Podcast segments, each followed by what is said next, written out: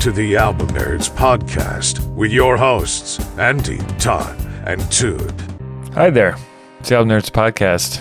I'm dude. I got Andy and Don with me. Feeling uh, something. Feeling something today. I don't know what it is. Yeah. Something something special's in the air. Spring? Like uh, yeah, I guess that's it. smells like worms outside. Mm, that's special. Yeah. How you guys doing? Doing great, man. Doing great. I'm, uh, you know, working on my my sideburns, trying to fill out my mustache a little bit. I don't know if I was really a hairy enough man to have lived in the 70s. Like, thankfully, I'm in the right decade, I think. I'm only hairy enough on my face. Thanks for that. And, and Don, how you doing, my I am, friend? I am well. I got my the, the audience can't see my butterfly collar. oh, we all know it's there. You could not pull that off. Although it might make my head look smaller. At, best, you would look like a dad from a 70s sitcom or from that 70s show, maybe. Got a great show for you today. We're going to talk about three albums, answer a question, and then figure out what we're doing next time on the show. But this week, we're talking about albums that hit the top 40 in 1974. That's what I'm talking about.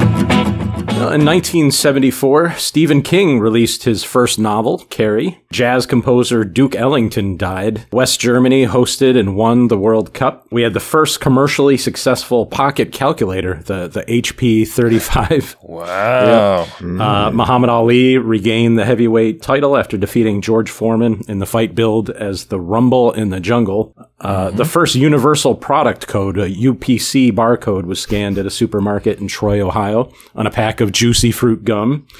Okay. 25 Some cents. deep nuggets there, man. Y- Yeah. The Sears Tower in Chicago became the world's tallest building. Uh, guess what number it is now? I don't know. 26th. I just thought it was number one still. And it's the Willis Tower. What are you talking about? Bruce Willis? Isn't Nakatomi Plaza what Willis There Tower is really known There for? Oh, yes. Welcome to the party, pal. Uh, and the biggest films of uh, 1974 were The Godfather 2, Chinatown, and Blazing Saddles. Today, each of us will present an album that made Billboard's top 40 in 1974. Interesting year, a lot to choose from. Even top 40 stuff. I think that's what's kind of fun about having top 40 albums is we can't just grab any random thing from that year, but we have to pick something that people at least liked in that period. And I think that that tells us something about the time. Uh, I listened to a bunch of stuff. I was probably closest to something like uh, Bad Company's debut album. There's a ZZ Top record. Uh, but it was all kind of in that same machismo-y early 70s wor- you know working on your car listening to rock kind of thing so I, I went somewhere in the middle uh, how'd you guys do Yeah, it's funny, man. I probably, maybe for the first time in a while, I listened to those two records as well. Almost picked the ZZ Top record. I Discovered a a group called Golden Earring that had similar style music like you were just referencing there, kind of like guitar, 70s rock. yeah radar love right was their Radar, Yeah, biggest right out of the, yeah. Really pretty good record. I almost picked that one. Um, it was like a Spanish singer-songwriter record by Maria Muldaur, I believe is how you say her name. Uh, that was quite good as well. And then Gladys Knight and the Pimps. Gosh, I knew I was going to say that. Gladys Knight. I've told myself so many times it's not Pimps. Gladys Knight and the Pips. that is a impossible thing not to screw up at least once in your life Yeah, if you right. Talk about that Yeah. band they had a bunch of good records in this period in the 70s uh, as well. Yeah, I was actually all set and excited to do uh, Genesis's "The The Lamb Lies Down" on Broadway, but turns out that didn't actually uh, reach the top forty uh, until 1975. So that was uh, that was disqualified. I almost did that Linda Ronstadt record uh, again, uh, "Heart Like a Wheel," but uh, I passed on it. One of these times. Yeah, I'll get to it. We did do that trio record last year, so so she's rep- been represented. Why don't we uh, stop talking about it and start listening You choo choo choose me?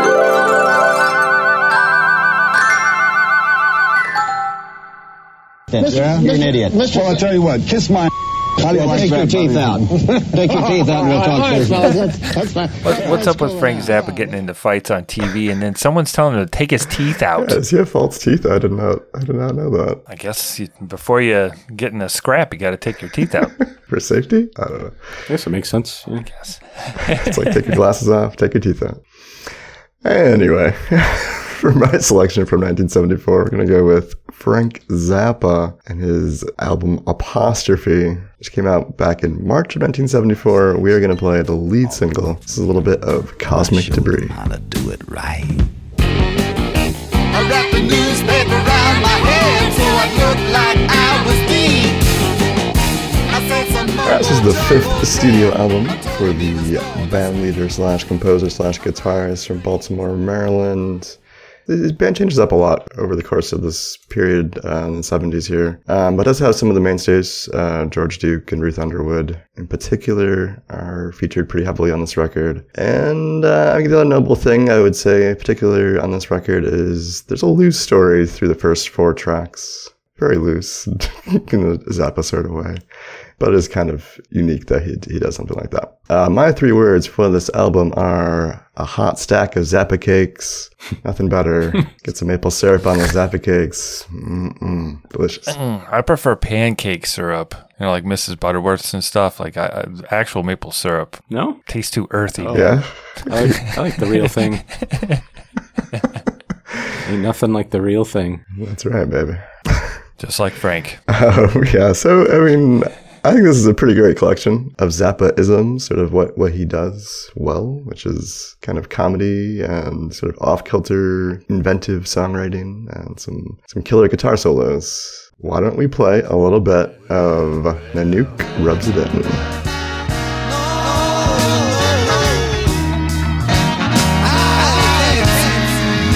So that's kind of a, a, a psychedelic moment uh, in that like uh, initial suite of songs that are about like his uh, like Inuit fantasy or something, you know, uh, N- Nanook. Or, It's all part of my Inuit fantasy.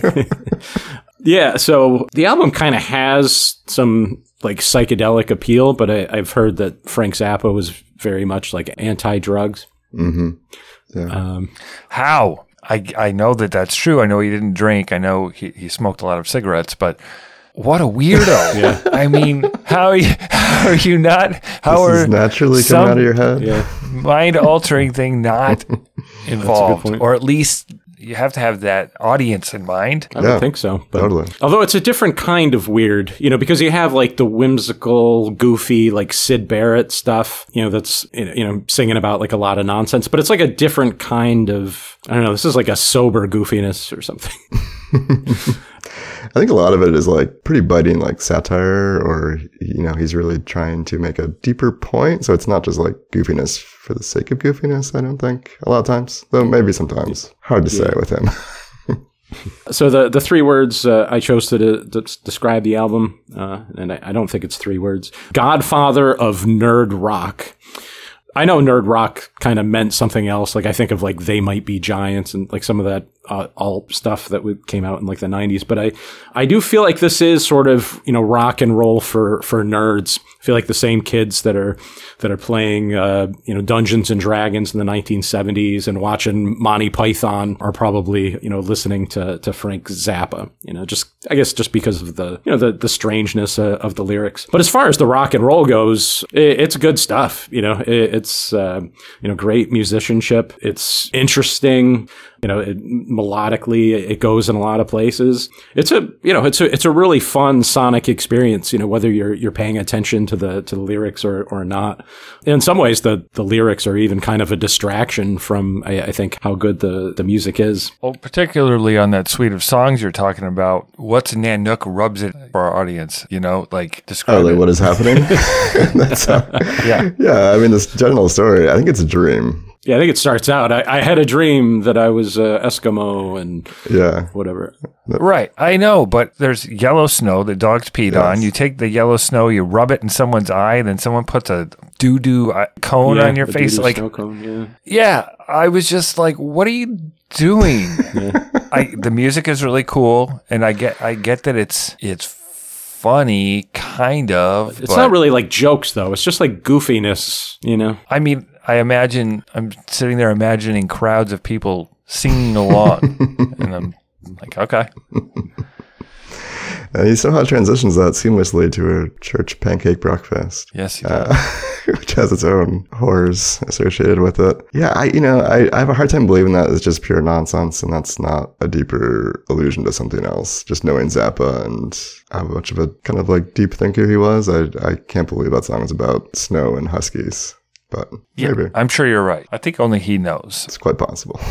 Let me play another cut from the record. This is um, that song about about that delicious pancake breakfast uh, at St. Alfonzo's. At St. Alfonzo's Pancake Breakfast. Get off the bus. where I stole the margarine.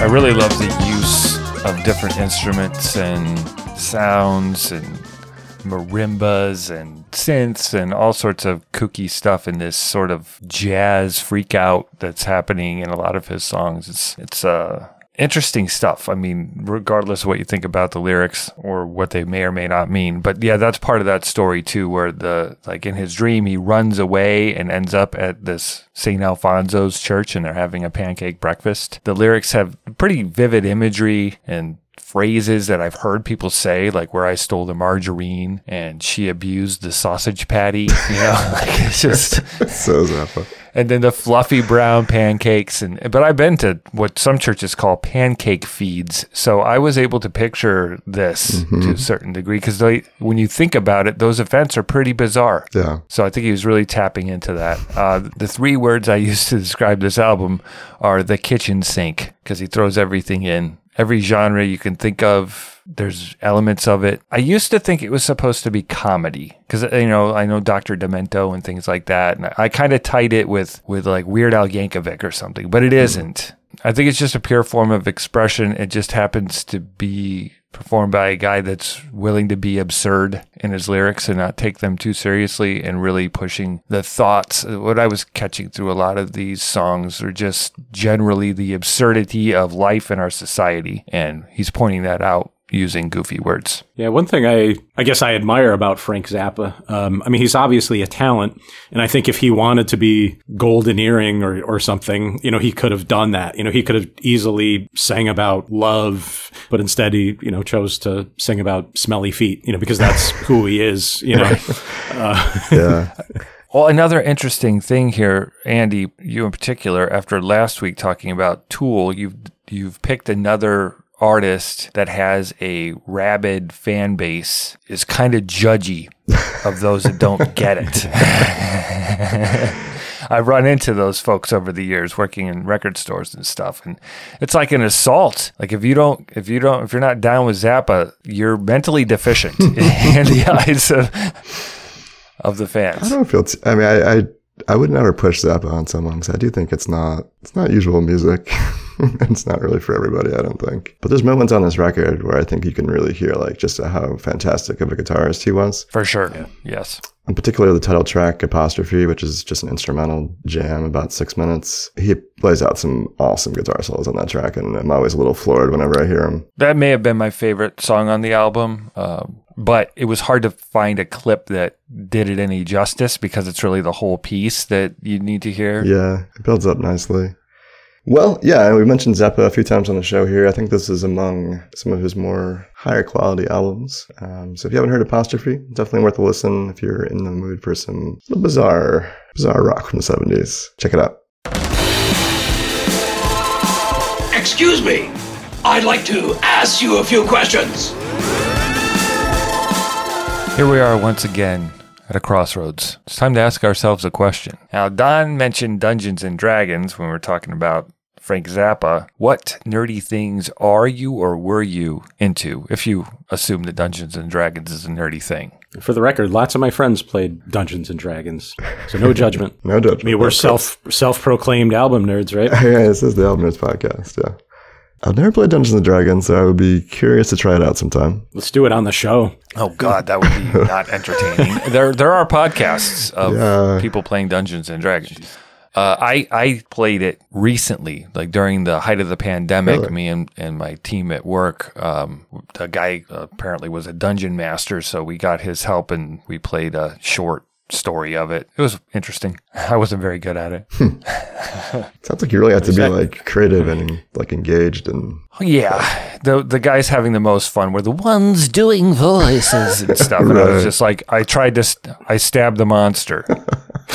like, do you have any additional stuff? Nah, I just stab him. Yeah, it just wasn't very. Uh, Nice. Actually, uh, during the pandemic, I played the baseball version of Dungeons and Dragons, which is Strat-O-Matic baseball. now that's nerdy. you thought that Dungeons and Dragons was nerdy. uh, I don't know if I really do too many. I played chess, which I guess is kind of nerdy. I think that's maybe become less nerdy. I feel like honestly, the things I used to think were nerdy growing up are now almost like popular in our culture. Like video games used to be kind of a nerdy thing to do. Computers Yep. was like a really nerdy thing in the '90s, and now it's like eh, everybody's on a fucking computer. So I don't know. I guess I'm just a normal guy now. I used to be a nerd, I think what's nerdy is like playing football. right? Yeah, yeah, jock. Yeah. I'm an athlete. Oh, nerd. Well, I got two things that I think would still be considered nerdy. I, I can juggle uh, and I can do like a yo-yo, like yo-yo tricks. So I think if I did magic, that would be like the the, the trilogy or the the, the Yeah. trinity, the nerd trinity. I do up close magic. What? Uh, no, I don't do no. I, yeah, I mean, I albums. I guess you know, like my physical collection of CDs that I've had since I was in my teens and twenties, and scanning them into Discogs and mm-hmm. keeping them alphabetical order, and you know, I, I guess that's my attention to that part is nerdy. Like I'm doing a project now where I'm putting fresh sleeves on my records and going through all of them and and changing out the inner sleeves if they're wrinkly or whatever. So Nerds. so what about y'all? What nerdy things are you or were you into? Try and trump us. I'm sure you can. Albumnerds.com slash discord. I don't want to get too personal, but do you listen to Barry White records when you're making love? No, I don't need music when I'm making love. Okay, so my uh, my pick for a hit album from 1974 was Barry White's "Can't Get Enough," uh, released in August of, of that year. Uh, let's hear a, a, a clip, one of uh, two big hit songs uh, from that record. This is "You're the First, the Last, My Everything." my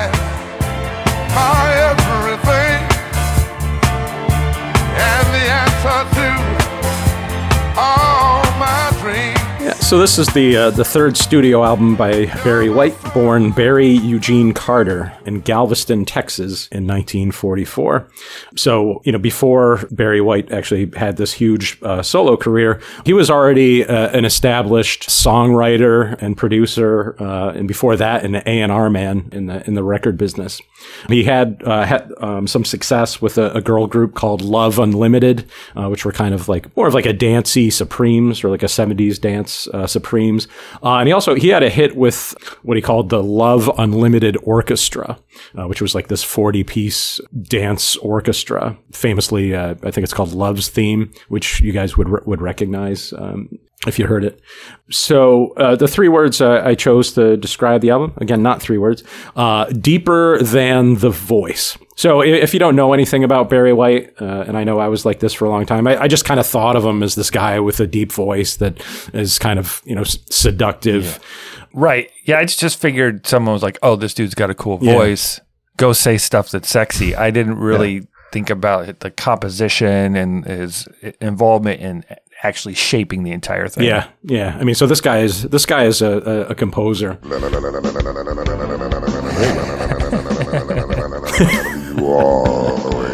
Nice. So, you know, I, I've heard Barry White songs before, but I've never really had a chance to, to listen to an album.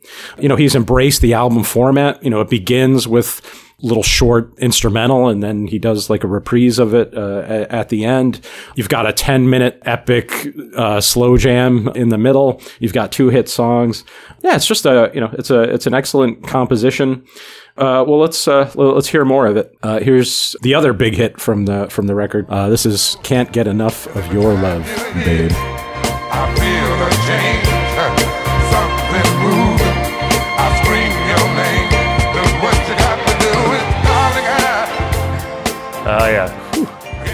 Something moves. like it could be taken in a lot of ways, but it works. It works for every possible situation uh, in that particular moment there. yeah, so um, that song was written and recorded and produced by Barry White, of course. Uh, topped the U.S. Billboard Hot 100 and R&B charts. It is one of his signature tunes. The three words I'm using to describe this album are, and this I'll have to explain it, funk in the sheets. So in this time period, funk and soul were kind of blending in like Isaac Hayes and other artists like that, where it was it it was this sort of uh, soulful funk blend, but it was all about the streets. So funk of the streets. So that started me thinking about the funk of the sheets because he takes those elements, not the smells. That's kind of what he said. but he took that funk soul vibe, added those big strings and orchestration, and it's got that funky feel to it, but it's not funk music, even though there's definitely a lot of tones of it within. I hate to say this, but uh, isn't that what you're describing? Uh, disco? Funk with strings? Almost. I think that Yeah. this was definitely one of the gateways to that world. It's disco E, but it's not disco. That hadn't quite fully developed yet, but it's a short album, but it goes it goes too fast. It's one of those where I wish there was a little bit more, which is rare. Love the voice, love the compositions. It, there is no more appropriate music to uh, spend special time with your special person. It, no matter what your taste is, it'll it'll get you there. I think sometimes it gets a bad rap as maybe being sort of like misogynistic or, or something. But really, I mean, the, the lyrics are just kind of like love songs. You know, I mean, he's not like talking about, you know, I'm gonna, you know, No, whatever to you. Right. It's, Not it's about how, you know, you're a queen. And so it's all, it's very personal and somewhat vulnerable, I guess, mm-hmm. but it's the voice and it's the music, I think, that really gives it that sexual quality, I think. Mm-hmm. Perhaps the view is that it's music that could be weaponized mm. to try to I see. get something someone doesn't want. You know, I don't know. It's so like inherently sexy that you just can't control yourself Right. around it. Yes. Exactly. I was not aware of this weapon back in, uh, in high school, or college. Uh, yeah, you were like, hey, hey, listen to this new Duran Duran song. And like, Not quite the same effect. the reflex, get it? that's good. Okay, well let's uh, let's hear another one. This is uh, "I Love You More Than Anything in This World, Girl." You've got to work on that delivery, dude.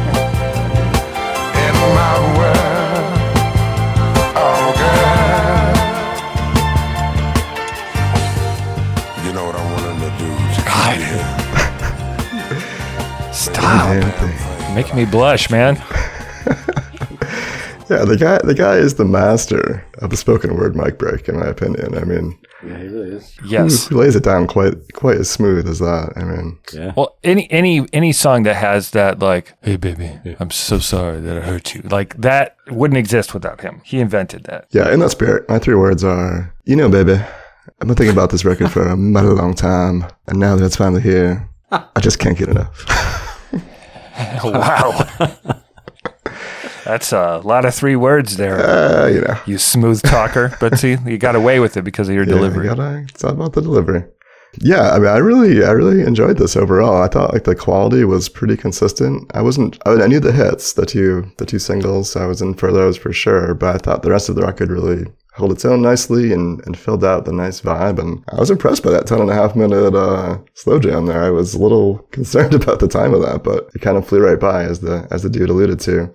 Yeah, he has a unique, unique instrument there, and, and he uses it very well on this record. I didn't mind the disco stuff; like it does feel kind of disco to me, but I didn't really. I liked it. So yeah, as the first Barry White record I've listened to start to finish, but I really enjoyed it. Great. Yeah, I am now a Barry White uh, fan. Likewise, So that was "Can't Get Enough" by Barry White. I'm good enough, I'm smart enough, and doggone it, people like me.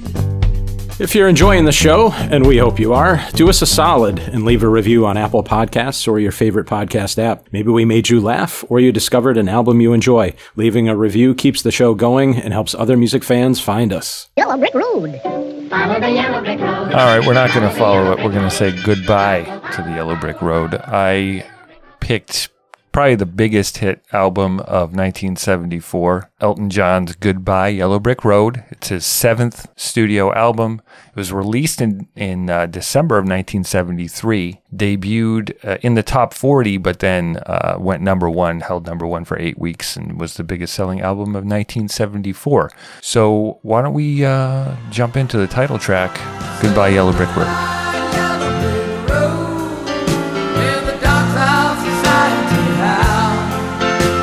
All right, so we're talking about a double album of uh, what was it, seventy six minutes, like at least. It, so roughly the length of a really long CD, like maybe a pretentious Tool album that I had to listen to a bunch of times. Uh, uh, produced by Gus Dudgeon, Dudgeon, Dudgeon. Um, Dudgeon and Dragon, sorry. Gus Dudgeons and Dragons. it all ties together, folks. So he had had hits like Crocodile Rock and, and, and things of that nature already. And I think this was the moment where he had, they had the resources to make a really great record. They had the time, they had the built in audience, you know, so you can stretch a little bit. And, and this is often considered his best, his best record. Three words I use to describe this album. Hello, Elton John. This feels like, like I was kind of alluding to, uh, uh, introduction to the world of, of what him and his co-writing uh, partner were capable of. Uh, Bernie would write the lyrics like poetry and hands it to Elton, and then Elton composes around it, sometimes in like 20 or 30 minutes. You know, like they were at their creative height. The, the touring band that they had been working with was tight, and they were able to, the guitar riffs and all that stuff, the backing vocals, all just are perfect on the majority of these songs. Now, they're not all slam dunks, there's a couple clunkers, um, but there's some big hits. Of course, Goodbye Yellow Brick Road. Now, according to everything I read and saw on some documentaries and, and like the classic albums show that they have, Bernie Taupin was saying that it was largely about celebrity and wishing that you were back on the farm you came from. Like, how do you straddle that world where you're successful and famous, but you're also still living in the real world and that struggle between those those two places. Uh, I think it could be made for any struggle that a human is is dealing with. Where how do you live two lives, or or do you live one and and find a way to make peace with them? So yeah, that's one of those songs I've. I mean, I've you know known it forever. It's such a big song, you know, in in our culture. But you know, this week I actually you know really focusing uh, on this album. I mean, God, what a what a great song. It's just a like a, a, a, masterpiece. I don't know if maybe I just never personally connected with the song before, but you know, this time I finally got it. And you know, there were moments where I had like kind of goosebumps listening to to that song. Yeah. I think something about like the, the way it's composed and the, the way the, the swell it comes in these big waves and it kind of washes over you. It's it is pretty awesome. It seems like celebrity or, or dealing with fame or success is the big theme of this this record. I assume that's kind of like what the Oz metaphor is is about. Yeah, I mean the song is much I've heard it a million times of course, but listening to it in this context, it like Don was saying, it is more special and beautiful than I really had given it credit for. When you're when you just are paying close attention to it, it uh, it's pretty impressive. So why don't we jump to my personal favorite Elton John song of all time? Happens to be on this record. Saturday Night's All Right for Fighting.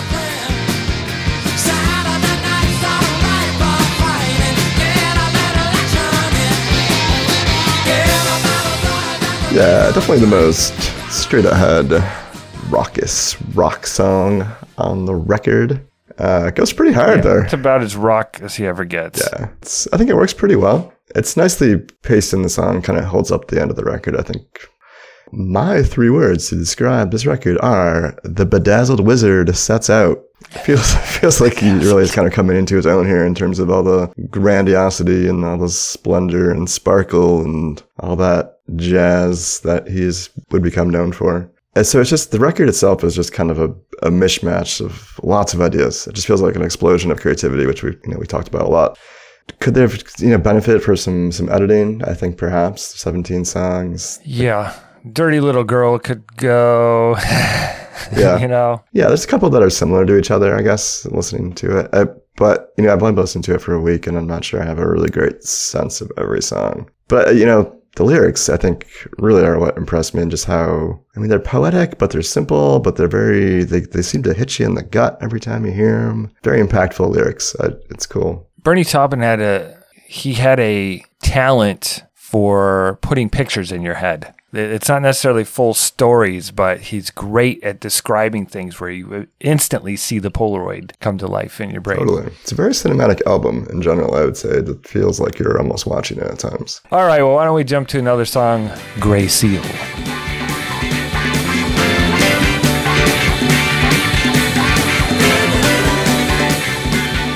Yeah, I like that kind of uh, that long instrumental sort of jam or freak out uh, at the end of that song. Uh, but actually, I mean, the song itself is is is very uh, very catchy. I don't know exactly what it's about, and like I don't know if gray seal is like an uh, an animal, like the mammal, or if it's about like a like a seal of approval or, or something. Uh, you know, the meaning's kind of ambiguous. So the, the, three words I chose to describe the album, uh, and it's not meant as uh, as an insult, but uh, I said less cool Bowie. And I guess I never really saw the parallels between the two artists before, but uh, you know, other than them both being English, but they both kind of live in sort of that that glam realm, and they're both you know excellent songwriters. The sexuality is ambiguous uh, at times, uh, so there are like a lot of parallels, but there's something just I don't know. Maybe there, there's like more of a cool factor or, like a magnetism with with Bowie that you know that Elton John doesn't quite have, and maybe that's just superficial because you know Bowie's like just this interesting looking sort of like beautiful man, uh, whereas Elton John's just this this bald guy. You know, no, he's not. Not anymore. he, he got it back. That's right. Came back. Well, you got the dough. You can get them plugs. Um, so, like Bennie and the Jets, for instance, about a female glam rocker and her band inspired by David Bowie and glam rock in general. So, and that song has those elements to it. And I think that's the difference is David Bowie, yes, he experimented in pop music and whatever, but at his, he was an art rocker. Yeah at his heart. And Elton John is a pop rock artist and, and grabs every little uh, bit of different sounds that are pop music, like uh, Jamaica Jerk Off, you know, with it, it, has got reggae vibes, but it's not a reggae song. Right. You know, he, yeah. he, he took sounds, um, popular sounds. So it, more of a pop artist. And I think the biggest difference, uh, the recording of this album, they started in Jamaica and it, it went to hell. It was uh, horrible. The studio was ill equipped for them, and they ended up recording in France. So I think um, a lot of the songs were written there and then recorded in France. But uh, I think that gave them the time to revisit and record and uh, make some pretty special songs like Candle in the Wind, super well known, of course. Bernie Taupin says that he's not really that into Marilyn Monroe. It was more about celebrity and the media and how people are treated when they're famous than her specifically. Yep. He says he doesn't remember writing it, but he did a pretty good job of seeming like he's a big fan. Yeah. uh, you know, again, I'm, I'm glad to have the to have the opportunity to to spend time with this this record. I, you know, I've enjoyed Elton John's hits, but I've never really been drawn to him for for some reason. Right. Um, I mean, maybe it's just I mean, there is like a cheese factor um, with a lot of 70s stuff, though. It's not unique to, to Elton John, but there is, you know, at times like a, a barrier there. There's just not a lot of subtlety going on. yeah. But you know, after after spending time with with the record, I, I really did get it in the end. And it's not just it. I mean, there's like you know four big hit songs on this uh, on this album, but I mean the whole thing is is really good. Yeah, it might be a, a, a bit long, but there's you know there's just good songwriting uh, going on through throughout it. So yeah, and it's if, especially if you look at it from through the filter of Bernie Taupin's life and experiences, and then think about this other person interpreting that. Yeah. It, it becomes more interesting all of a sudden when you're when you're listening closely. It's really amazing because I mean, it does seem like the songs fit Elton John. You know, right? Well, that's because that's what we've grown up hearing yeah. him say. So they do fit him. Right. They're his now. uh, that that closer harmony, I think, is is an amazing song too. But it's it's really nice. It's a nice closer. It is a long ride to get there though. And Andy's right. Saturday night's all right for fighting helps resuscitate you a bit. There's a couple more you know interesting songs in between, but you close out with harmony. It's a nice it's a nice ride. All right, so that was the long but incredibly interesting and a must listen album, Elton John's Goodbye Yellow Brick Road. Go check it out. All right, so 1974 top 40. What did what did we learn, guys? I mean, any revelations? Well, I mean, it just reaffirmed my love of the 1970s and in particular the sound of the 70s. This, I think like mid 70s especially has a very nice warm fuzziness to it. A lot of the records, especially the guitar records. I'm thinking of. That's a great, it's a great time of music. I'm glad we were able to dig into it and some more and I probably could do another 10 shows from 1970 top 40 pretty easily, I think. Mm-hmm. Yeah. Yeah. Well, uh, as I mentioned before, um, I mean, there's not a lot of a lot of subtlety um, in in 70s music for the most part. You know, maybe some of those, you know, like the Carole Kings and the Jackson Brownes and James Taylors. Maybe there's some more subtlety there, but you know, a lot in the rock realm and R and B. You know, there's all three of these records, you know, there's just not there's not a lot of subtlety. Dude, you're wearing a big collar like that. There's no room for subtlety. That's true. Yeah. I think this is all what's sort of leading towards, you know, punk rock, which kind of rebels against, you know, the, the progressive stuff and, you know, sort of this, this gaudy, you know, glam. But yeah, you know, it's a, it's a fun, an exciting era in, in music. What I thought about most was the t- how much mu- the music industry has changed and how much the top 40 used to mean. It meant that everyone else liked it. It meant that your friends liked it. Now the top 40 I don't even know what that is. Like it doesn't dictate much. I don't think it's a people might go download a song or whatever, but I don't think it informs people of what everyone else is listening to anymore. Mm. And I kind of miss that. Is, we've talked about that with MTV and radio. It's the same kind of thing where that used to mean something. Yeah. And now I don't know that it really does. Not in terms of seeking out music. Yeah. I mean, it's amazing that John Denver and Barry White and Frank Zappa were all on the charts right. at the same time. yeah, know? that was pretty crazy. yeah, and uh, and I think it was broader. I think now top forty is t- is typically just pop music. Mm-hmm. Um, I don't think a lot of rock or other things make it. So yeah, things just shift. You know, we have a, a, lot of ways to listen to music now. We didn't then, but that community of it, I miss a little bit. Shift happens, and that's one to grow on.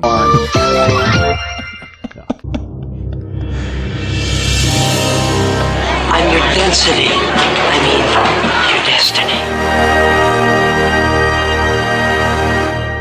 Sorry to disappoint, boys and girls, but today's wheel spin has been postponed for one week. Yeah, next week we are going to be looking back on new releases from the first quarter of 2023. So any records that were released in the last few months, recap what's been good. Yeah, I miss Destiny. this feels more like a punishment. Oh my gosh, we got to take Destiny into our own hands, everybody. Quick reminder that we still have open voting for Phil Collins' Face Value. If you think that's a, a worthy Einhoff nominee, go to Nerds Discord, albumnerds.com slash Discord, or our website, albumnerds.com, and cast your ballot today. Do you like Phil Collins? Do you like any of the records we listened to this week, or any of them Einhoff worthy? What's your favorite album of 2023? What else are you listening to? Let us know. Join fellow album nerds on Discord at albumnerds.com slash Discord. You can email us at podcast at albumnerds.com. Follow us on Facebook and Instagram at Album Nerds. Also, please subscribe, rate, and review on your favorite podcast app. And if you'd like to support the show, you can do so via PayPal at albumnerds.com slash support. Thank you for listening to the Album Nerds podcast. We will catch you next time with some new release recommendations from Q1 2023. How did you give the budget report too? I'm putting together a, a PowerPoint. Oh, good. Good. Thanks for listening, everybody. See ya. Goodbye, audience. Though I was, I don't know, I got nothing. that was awful. that hurt me. I was hoping for some Barry White.